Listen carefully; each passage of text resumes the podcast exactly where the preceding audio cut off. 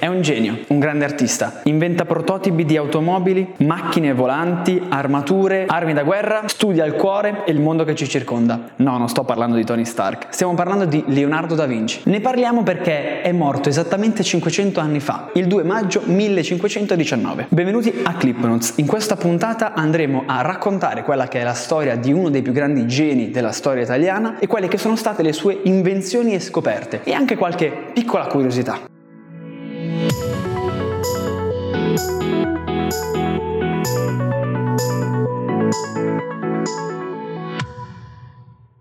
Leonardo nasce sabato 15 aprile 1452 in un paesino tra Empoli e Pistoia chiamato Vinci. È figlio di Ser Pietro d'Antonio, un notaio della città, e di Caterina, probabilmente una schiava proveniente dal Medio Oriente. Lei poi sposerà un contadino. Tant'è che Leonardo viene allevato, anche se figlio illegittimo, dalla famiglia paterna. Dopo la morte del nonno Antonio si trasferiscono a Firenze, dove la precoce intelligenza e gusto artistico di Leonardo spingono suo padre a mandarlo alla bottega del Verrocchio. Qui inizierà a studiare e nel 1480 entra nell'Accademia del Giardino di San Marco, patrocinato da Lorenzo il Magnifico. Dopo poco però si trasferirà a Milano in cerca di nuovi stimoli. Si presenta quasi con il curriculum in mano, con un curriculum fatto apposta, alla corte del duca di Milano, Ludovico Sforza. Si presenta come un ingegnere civile, ma ancora di più come un ingegnere militare. A Milano però dà sfogo anche alla sua parte artistica. È qui che realizza le Vergini delle Rocce, nelle due versioni che ora sono esposte a Londra e a Parigi. Tra il 1489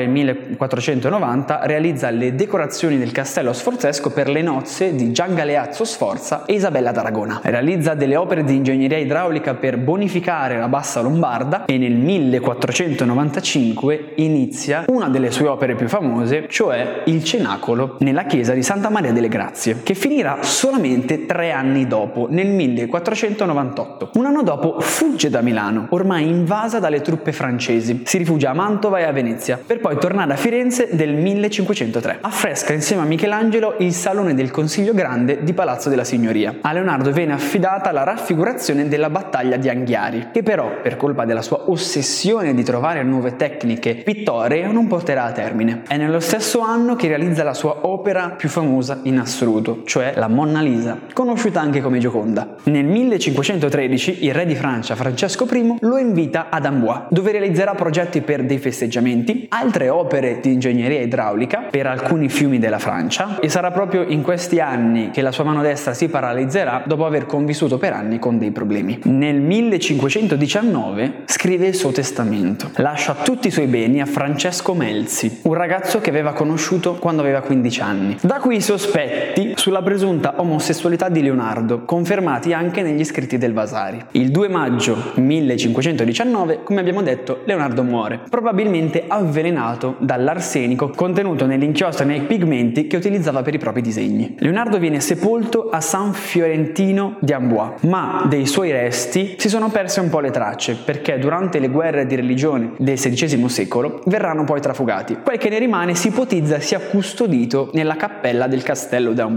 ed è qui che per celebrare il 500° della sua morte si sono poi recati Emmanuel Macron e Sergio Mattarella per rendergli onore. I suoi disegni, progetti, scritti sono tutti raccolti in dei codici che dopo la sua morte vengono riportati in Italia dall'amico Francesco Melzi. Si presume che quelli che sono giunti a noi siano soltanto un quinto della mole di progetti che Leonardo ha realizzato, perché dopo la morte di Francesco la maggior parte di essi sono andati perduti. Quelli che conosciamo sono il Codice Atlantico, il Codice Forster, i manoscritti dell'Istituto di Francia, il Codice di Madrid, il Codice Rundel, il Codice Hammer, il Codice Trivulziano, il Codice sul volo degli uccelli, il trattato di architettura e il libro di pittura. È in questi codici, in queste raccolte, che sono contenuti i disegni delle sue invenzioni. Ma quali sono quelli più interessanti? Tra i suoi disegni troviamo il prototipo di quella che sembra la prima automobile, o almeno è un trabiccolo a molle che viene descritto nel Codice Atlantico. Molto spazio hanno le macchine volanti, che sono probabilmente tra le invenzioni più famose di Leonardo. Ci sono diversi studi dedicati al volo ad ala battente e al volo tramite l'elica. La vite aerea pensata da Leonardo è un po' l'anticipazione delle moderne eliche. Immagina il primo paracadute. Nel Codice Atlantico si trova lo schizzo di uno strano paracadute a forma piramidale che è stato in realtà testato nel 2000 ed effettivamente funziona, anche se i nostri paracadute sono un po' più sicuri. Sul foglio 579 del Codice Atlantico c'è un insieme di carrucole, ingranaggi e molle che ci fa pensare che Leonardo stesse pensando un vero e proprio automa, quello che potrebbe essere il primo robot della storia. Ha immaginato uno scafandro di cuoio per l'immersione e ha disegnato anche un vero e proprio carro armato. Sebbene lui fosse pacifista, molte delle sue macchine potevano avere anche delle applicazioni belliche. Ha disegnato delle pinne per nuotare e è quella che può essere considerata la prima stampante, anche se non con caratteri mobili, era più un torchio per la stampa. Immagina un protofrigorifero, cioè un marchingegno che soffiava aria fredda in un contenitore che conserva acqua o ghiaccio. Scoprì che gli anelli interni agli alberi ne segnano la crescita e studiandoli si può capire quanti anni hanno le piante e qual è stata la loro storia. E fu anche il primo a scoprire la funzione del cuore, che fino ad allora si pensava servisse per scaldare il sangue in circolo. In realtà Leonardo ne intuisce la funzione di pompa ed è anche per questo che diverse parti del cuore oggi portano il suo nome, come la trabecola setto marginale, chiamata anche fascio moderatore di Leonardo da Vinci, che è visibile all'interno del ventricolo destro. Il cervello invece non lo capì molto. Tra le curiosità su Leonardo c'è anche quella che lui aveva una scrittura speculare, cioè lui era mancino e scriveva da destra verso sinistra, spesso partendo dall'ultimo foglio e tornando al primo, un po' come i manga giapponesi. Alcuni hanno interpretato questo come tentativo per mantenere segreti e nascosti o comunque rendere più difficile decifrare i propri disegni. In realtà si tratta di un'attitudine abbastanza spontanea per quanto riguarda dei mancini non corretti. Dalla sua grafia traspare anche ritmo e movimento che riflette un po' quella che è la sua personalità di genio e artista, e studi neurologici hanno confermato come fosse naturale questa sua tendenza a scrivere al contrario e che forse era anche sintomo di una sua dislessia. Infatti sembra che Leonardo considerasse le parole come un insieme, come una forma, che riproduceva in maniera speculare, ribaltando lo spazio e le forme. Ai tempi altri lo chiamavano lo scrittore del diavolo. Sapeva scrivere con una grafia ordinaria, ma preferiva non farlo. Infatti quando doveva mandare delle lettere o delle missive si faceva aiutare da altri. Leonardo era vegetariano, amava molto gli animali e andava nei mercati per liberare tutti quegli uccelletti che erano pronti per essere venduti. A lui è attribuita la frase: verrà il giorno in cui sarà considerato delitto uccidere un animale, come ora uccidere un uomo.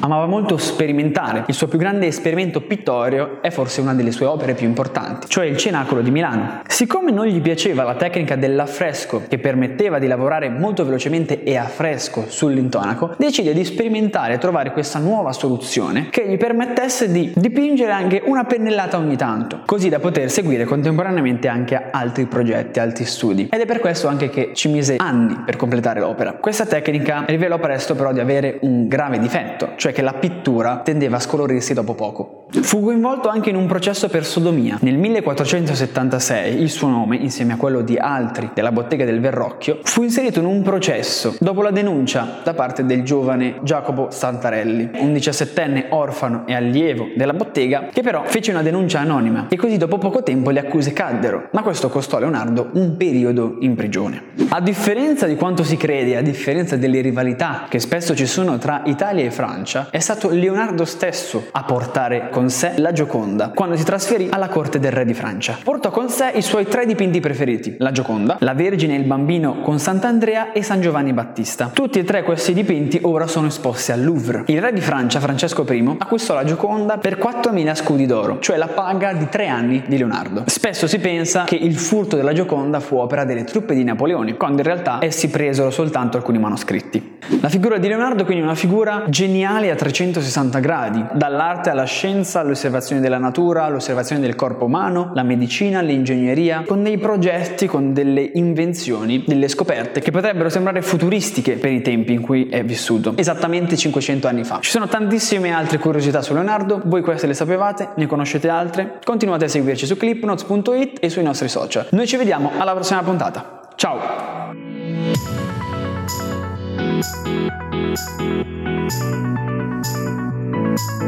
Thank you.